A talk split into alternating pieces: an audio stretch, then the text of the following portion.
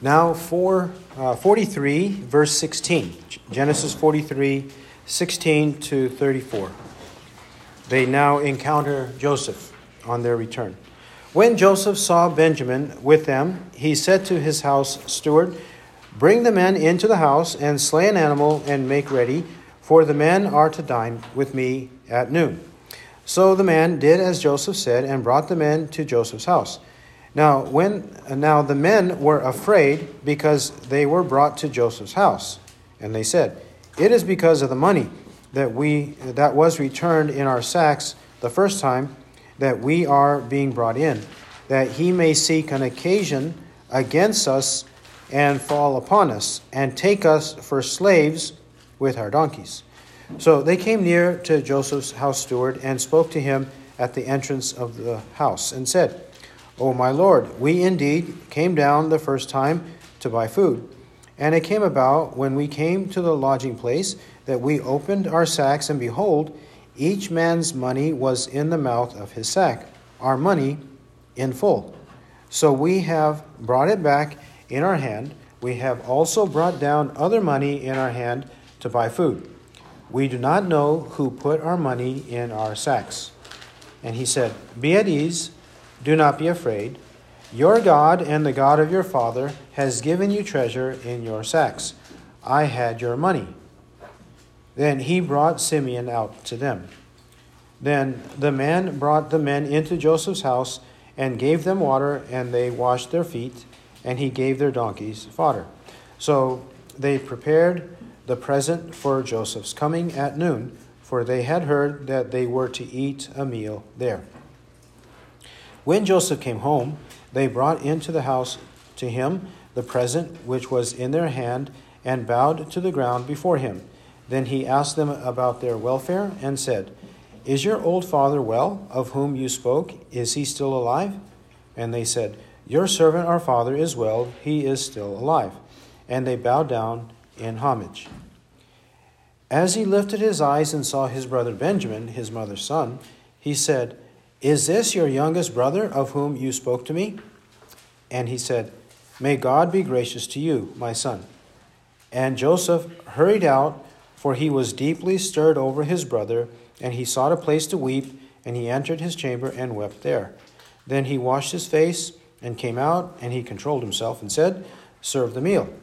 So they served him by himself, and them by themselves, and the Egyptians who ate with him by themselves because the Egyptians could not eat bread with the Hebrews, for that is loathsome to the Egyptians. Now they were seated before him, the firstborn according to his birthright, and the youngest according to his youth. And the men looked at one another in astonishment. And he took portions to them from his own table, but Benjamin's portion was five times as much as any of theirs.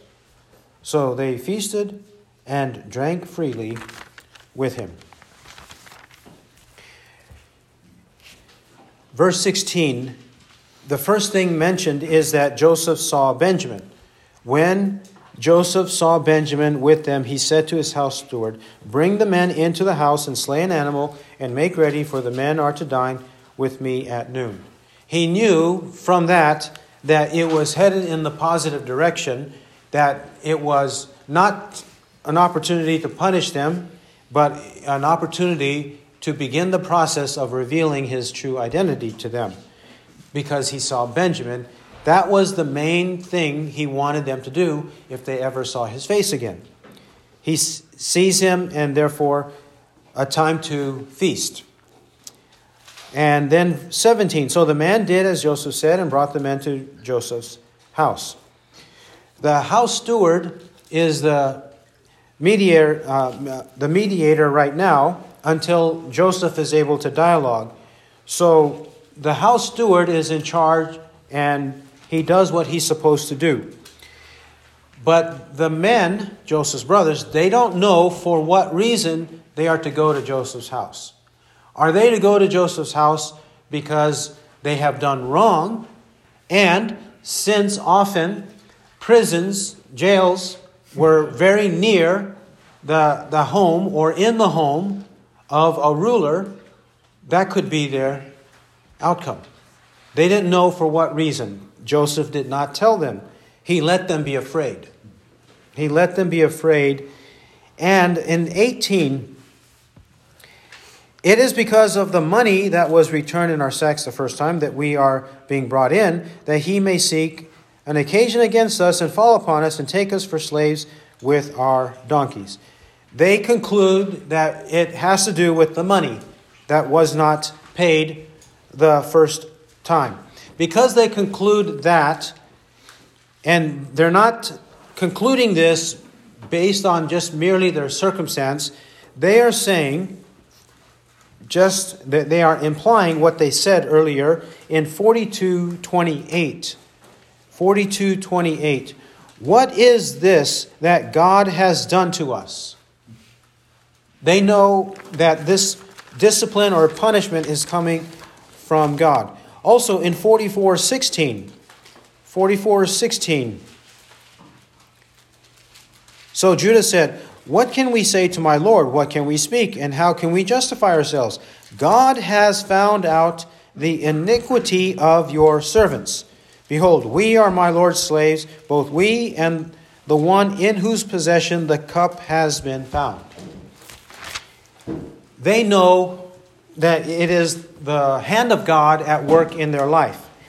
And that's why they're saying this is an occasion of God using the ruler, Joseph, to punish them for their disobedience in the, the one case, immediate case, the money, but in the previous case, because of what they did to their own brother Joseph.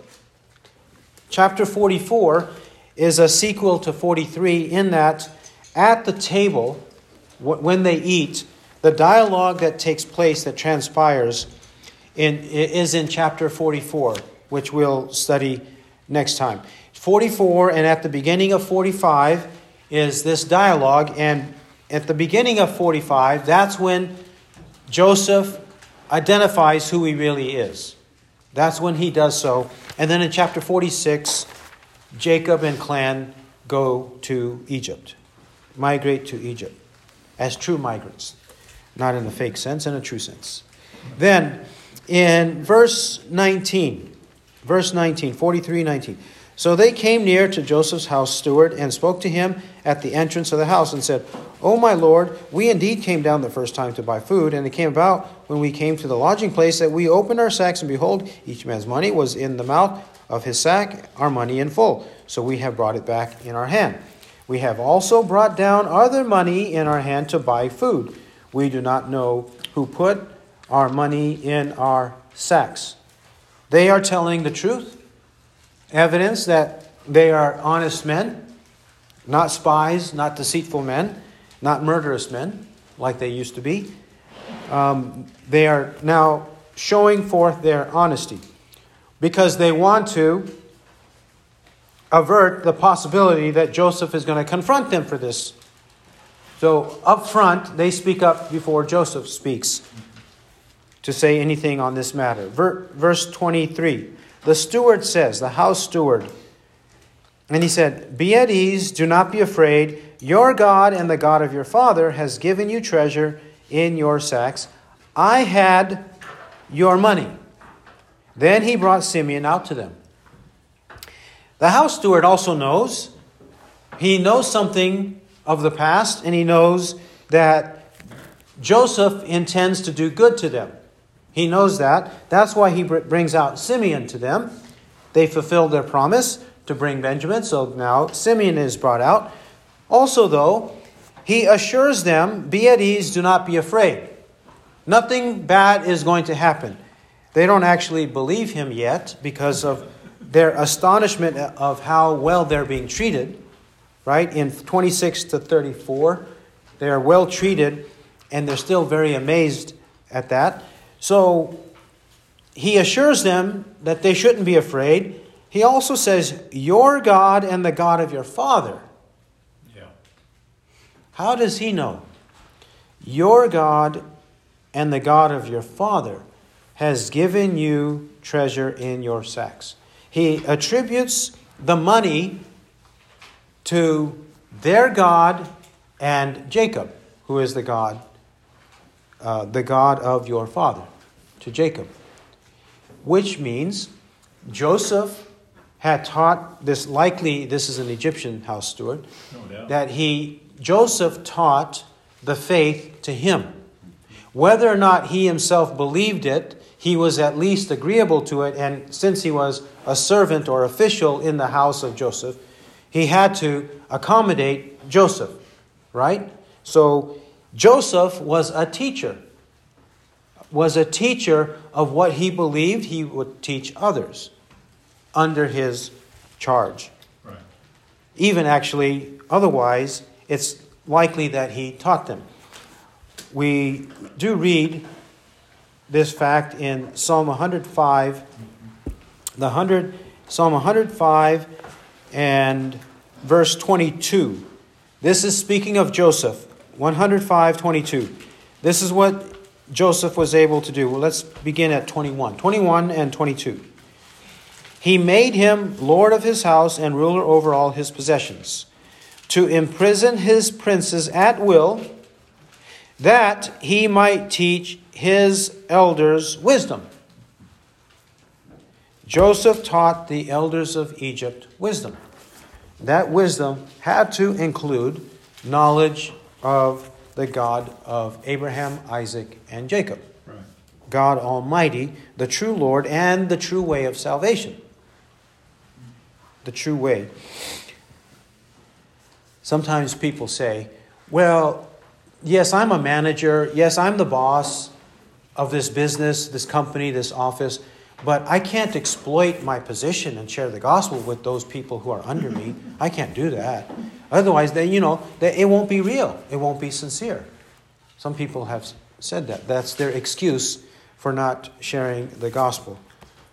But we can't do that. Joseph did so here Right. as one example.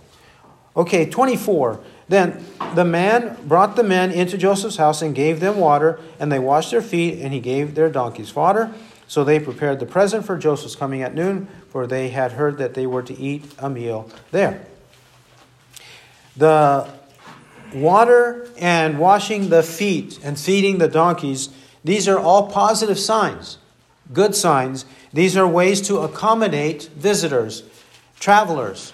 Washing the feet. Why? Because of dusty, dirty roads and wearing sandals. That would be one way to refresh oneself upon entering a house, and especially upon entering a house to eat, to do so, and also to feed the animals, the donkeys that they used to travel. And they also prepared their present in their sacks, their loads prepared to present to Joseph. So they're not keeping the present. They could have kept the present, right? Mm-hmm. But they didn't. They presented it to Joseph. And the meal. Now we read of the meal 26 to 34. When Joseph came home, they brought into the house um, to him the present which was in their hand and bowed to the ground before him. The present is presented, the gift, and they show proper respect. This is a way to show respect to the ruler. This is not worshiping the ruler. They knew not to do that. There are other occasions in Scripture when worship of the ruler or worship of the person is the intention, and the one being worshiped says, Don't do that, I'm just a man like you. So this is not what Joseph does. He does, he, ju- he receives it. Uh, an occasion for a man saying, Don't do that, is Acts chapter 10, Acts chapter 10, 25 to 26. When Simon Peter visited Cornelius, a Roman, Right. though he was an upstanding man in society and religion, he was not a believer at this point. And 1025 it says, And when it came about that Peter entered, Cornelius met him and fell at his feet and worshipped him. But Peter raised him up, saying, Stand up, I too am just a man. He knew it was wrong to do so. Peter did not receive it. But in this case, in chapter 43, Joseph does receive it. He doesn't confront them, rebuke them, teach them, because it was just respect, it wasn't worship. then, 27, 43, 27. Then he asked them about their welfare and said, Is your old father well, of whom you spoke? Is he still alive? And they said, Your servant, our father, is well. He is still alive. And they bowed down in homage. Again, doing the same as before. Um, Joseph sees all of his brothers, but he doesn't see his father, father, his beloved father. That's why he's asking directly and first about the father. Old father, how is he doing? Because when he reveals himself, the first thing he wants is for the father to come visit him yep. and for the father to take refuge in the land of Egypt. 29. As he lifted his eyes and saw his brother Benjamin, his mother's son, he said, Is this your youngest brother of whom you spoke to me? And he said, May God be gracious to you, my son. This was not the first time he saw Benjamin, but at this occasion, when it's lunchtime and they are about to eat, he sees Benjamin, his mother's son that is Rachel's son. Joseph and Benjamin were the two sons of Rachel. This is explained in Genesis chapter 30, 30 verses 22 to 24 for Joseph. Then God remembered Rachel, and God gave heed to her and opened her womb. So she conceived and bore a son and said, God has taken away my reproach. And she named him Joseph, saying, May the Lord give me another son. Joseph means he added. He added, meaning God added another son. Or in this case, a wish, may the Lord give me another son. And that other son was born in chapter 35. 35, and notice the, the expression 35, 16, 16 to 19. 35, 16. Then they journeyed from Bethel, and when there was still some distance to go to Ephrath, Rachel began to give birth, and she suffered severe labor. And it came about, when she was in severe labor, that the midwife said to her, Do not fear, for now you have another son. There's that phrase. May the Lord give me another son. So she says, For now you have another son. Well, who is it? 18. And it came about as her soul was departing, for she died, that she named him Ben Oni. But his father named him Benjamin. So Rachel died and was buried on the way to Ephrath, that is Bethlehem. That's why Joseph really wanted to see Benjamin, because of this. And when he asks the question, Is this your youngest son of whom you spoke to me? He's, he's expressing not uncertainty, not that he doesn't know, but he's being explicit with it and wishing God's blessing on him. And he calls him my son. My son, why? A couple of reasons. He's probably seven or more years older than Benjamin. That's one. But also, he's a ruler and a, a very dignified man, and that would be a way to address somebody younger than you if you're trying to be endearing to him. But he couldn't hold it. Verse 30. And Joseph hurried out, for he was deeply stirred over his brother, and he brought and he sought a place to weep and he entered his chamber and wept there. Joseph, actually, in the book of Genesis, Joseph is described as a weeping man. He weeps on several occasions. He was a very tender man, according to this aspect of his character. He couldn't control himself. He wasn't ready to divulge who he was. So he rushes out. He cries and weeps in another room, com- gathers his composure in the next verse, 31. Then he washed his face and came out, and he controlled himself and said, Serve the meal. So he composes himself after some time, and they eat. But the point that Joseph was um, a man who was sensitive, tender, and wept.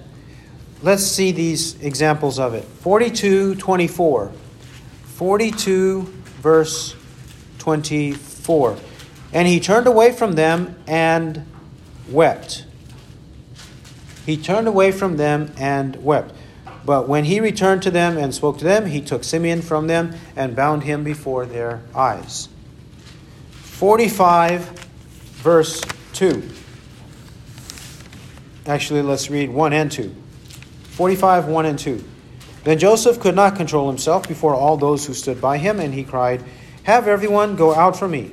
So there was no man with him when Joseph made himself known to his brothers. And he wept so loudly that the Egyptians heard it, and the household of Pharaoh heard of it.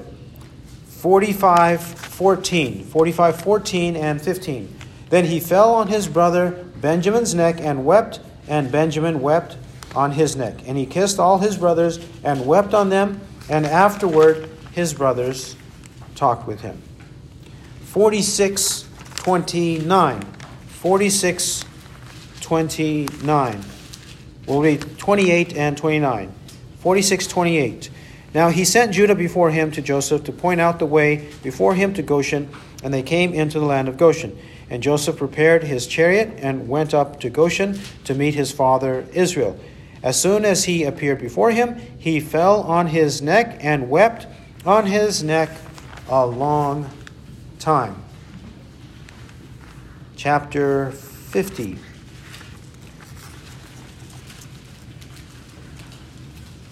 Chapter 50 and verse 1. Jacob is about to die. 50 verse 1. Well, he, he actually does die in the, in the last verse of the previous chapter. Then Joseph fell on his father's face and wept over him and kissed him. And then 40, uh, 50, 50 verse 10, 10 and 11.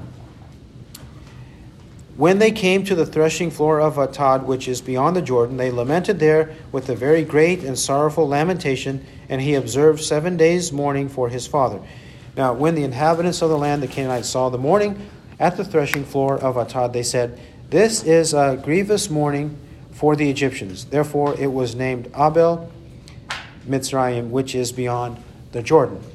And then in 17, that was for his father upon his father's death.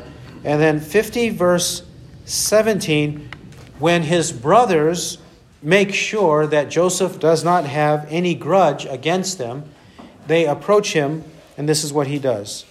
50, verse 17.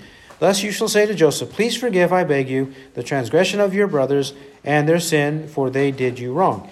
And now, please forgive the transgression of the servants of the God of your father. And Joseph wept when they spoke to him.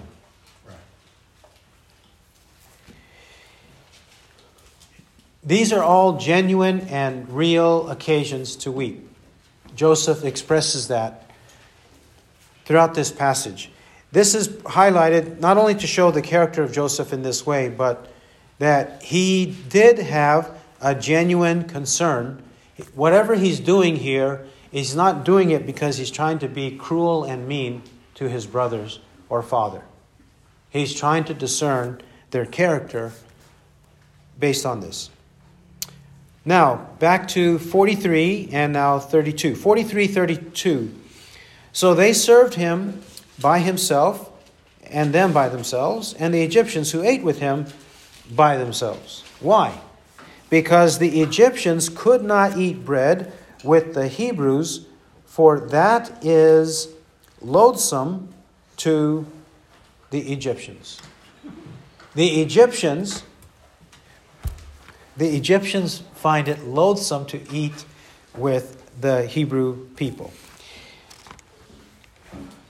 actually also in Exodus 8 26. If we're to have some insight on why it is loathsome, Exodus 8 26 gives us the answer. Though some dispute this because they say this is hundreds of years later, but it's likely that these beliefs and customs were very ancient, even if the, there is a span of a uh, couple of hundred years between Joseph and Moses. Exodus 8 26. But Moses said, It is not right to do so, for we shall sacrifice to the Lord our God what is an abomination to the Egyptians. If we sacrifice what is an abomination to the Egyptians before their eyes, will they not then stone us? They worship bulls, they worship cows, they worship goats and, and sheep. They worship these kinds of animals, right? The Egyptians do. If they see the Hebrews killing them and eating, feasting, it would be loathsome to them, it would be an abomination to them. That's probably the reason why they didn't want to do so. But they made accommodations to eat separately since we are dependent on you uh, or you are guests of our ruler like that. They were able to do so in proximity, but not at the same table. Also, why is Joseph by himself? Well, he's the ruler, yeah. and that's showing the honor and, and respect and privilege that he has as the ruler. Verse 33 Now they were seated before him, the firstborn according to his birthright, and the youngest according to his youth. And the men looked at one another in astonishment. And he took portions to them from his own table. But Benjamin's portion was five times as much as any of theirs. So they feasted and drank freely with him. They sit according to the custom, firstborn to lastborn, uh, showing orderliness. Uh, otherwise, there uh, will be fights and disagreements as to who can sit where at the table. And the, the fact that they are still practicing this in adulthood is also a good sign of their harmony and orderliness. But they're astonished.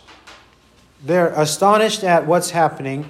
And then Joseph in 34, from his table, takes portions to be delivered to the other table where his brothers are and gives to Benjamin five times as much as the rest of the brothers. Giving a big hint of his endeared feelings toward his own brother, full brother, Benjamin. So they feasted and drank freely with him. Now, this feasting and drinking freely is not um, because of incontinence, it's not um, right. lack of self control. They are not engorging themselves and becoming drunk. That's not what's happening. It's not gluttony and drunkenness. That's not the kind of feasting and drinking freely here. Why? Well, we assume Joseph is a godly man, so he wouldn't be promoting it. Right. And it's a fair assumption that Joseph was and is a godly man.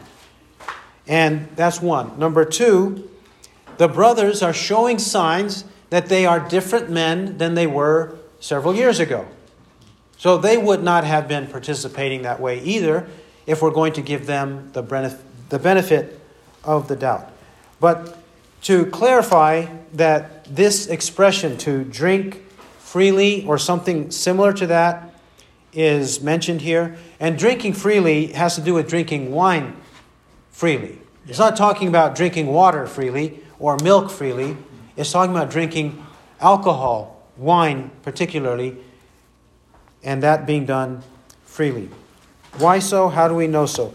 The first example that it's not by uh, because of sin is in Psalm 104. Psalm 104. This psalm is celebrating the blessings of God. Psalm 104, 14 to 17. It's celebrating the blessings of God. It's not expressing it in a begrudging way. It's not expressing it in a sinful way that this is what men do with the blessings of God. It's just describing the blessings of God, at least in this section. Uh, 104 14. He causes the grass to grow for the cattle and vegetation for the labor of man, so that he may bring forth food from the earth and wine which makes man's heart glad. Wine which makes man's heart glad, so that he may make his face glisten with oil, and food which sustains man's heart. The trees of the Lord drink their fill, the cedars of Lebanon which he planted, where the birds build their nests, and the stork whose home is the fir trees. Men drink because of the blessing of God. Drink specifically wine. Judges chapter 9. In Judges 9, the brother the brother of Gideon I'm sorry, not the brother of Gideon, the son of Gideon, but brother of Abimelech, brother of Abimelech, who survives the massacre of the sons of Gideon. This one pronounces a curse which God honored. God honored the curse because that curse of Jotham did come upon Abimelech, the murderous brother of Jotham. Um, this is confirmed in Judges 9 56 to 57 that what we are about to read that Jotham said was ordained by God. Judges 9:56 Thus God repaid the wickedness of Abimelech which he had done to his father in killing his 70 brothers. Also God returned all the wickedness of the men of Shechem on their heads and the curse of Jotham the son of Jerubbaal that's another name for Gideon came upon them. The curse of Jotham came upon them. And it was God who repaid and God who returned by means of this curse that he used to forewarn Abimelech and others that this was going to happen to Abimelech, the murderous brother of Jotham. So, keeping that in mind, in chapter 9, when he is announcing a parable of the trees, when Jotham announces the parable of the trees, this is what he says 9:13. But the vine said to them, Shall I leave my new wine, which cheers God and men, and go to wave over the trees? The vine says, No, no, I'm not going to do this because my new wine cheers God and men. Similar to Psalm 104. And the last example we find in John chapter 2. John 2, John 2, verse 10. John 2 10. Jesus and turning the water into wine. And we have this expression that's also in Genesis 43. John 2:10 and he said to him, Every man serves the good wine first, and when men have drunk freely, drunk freely, then that which is poor, you have kept the good wine until now. Having said that, we should clarify as, as needed because there's always the flesh looking for a loophole no in Scripture to practice sin. This does not mean drinking freely or drinking wine does not mean being intoxicated, right. being controlled by it, being addicted to it. That's not what these passages are talking about. How do we know that that is a sin? We know that that's a sin because it says in 1 Corinthians chapter 5. 1 Corinthians chapter 5 verse 11. This is proof that they would not have associated, Joseph would not have associated with them to encourage them to do this. Not even Christ would have. Right. 1 Corinthians 5:11. But actually I wrote to you not to associate with any so-called brother. if he should be an immoral person, or covetous, or an idolater, or a reviler, or a drunkard, or a swindler, not even to eat with such a one. Don't even associate with drunkards. Chapter 6, 1 Corinthians 6, 9, and 10. 6, 9, and 10. Or do you not know that the unrighteous shall not inherit the kingdom of God?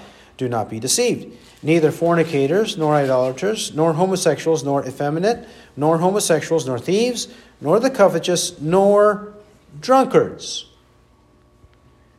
nor revilers, nor swindlers shall inherit the kingdom of God. Yes, it is a matter of eternal salvation No doubt. to avoid drunkenness. And also, Romans 13, 11. Romans 13, 11 to 14, which also speaks of disassociation. 13, 11 to 14. And this do, knowing the time that it is already the hour for you to awaken from sleep, for now salvation is nearer to us than when we believed. The night is almost gone, and the day is at hand. Let us therefore lay aside the deeds of darkness and put on the armor of light. Let us behave properly as in the day, not in carousing and drunkenness, not in sexual promiscuity and sensuality, not in strife and jealousy. Put, but put on the Lord Jesus Christ and make no provision for the flesh in regard to its lusts. Drinking is permitted, but drunkenness is prohibited Right. in Scripture. He who has ears to hear, let him hear what the Spirit says. Amen.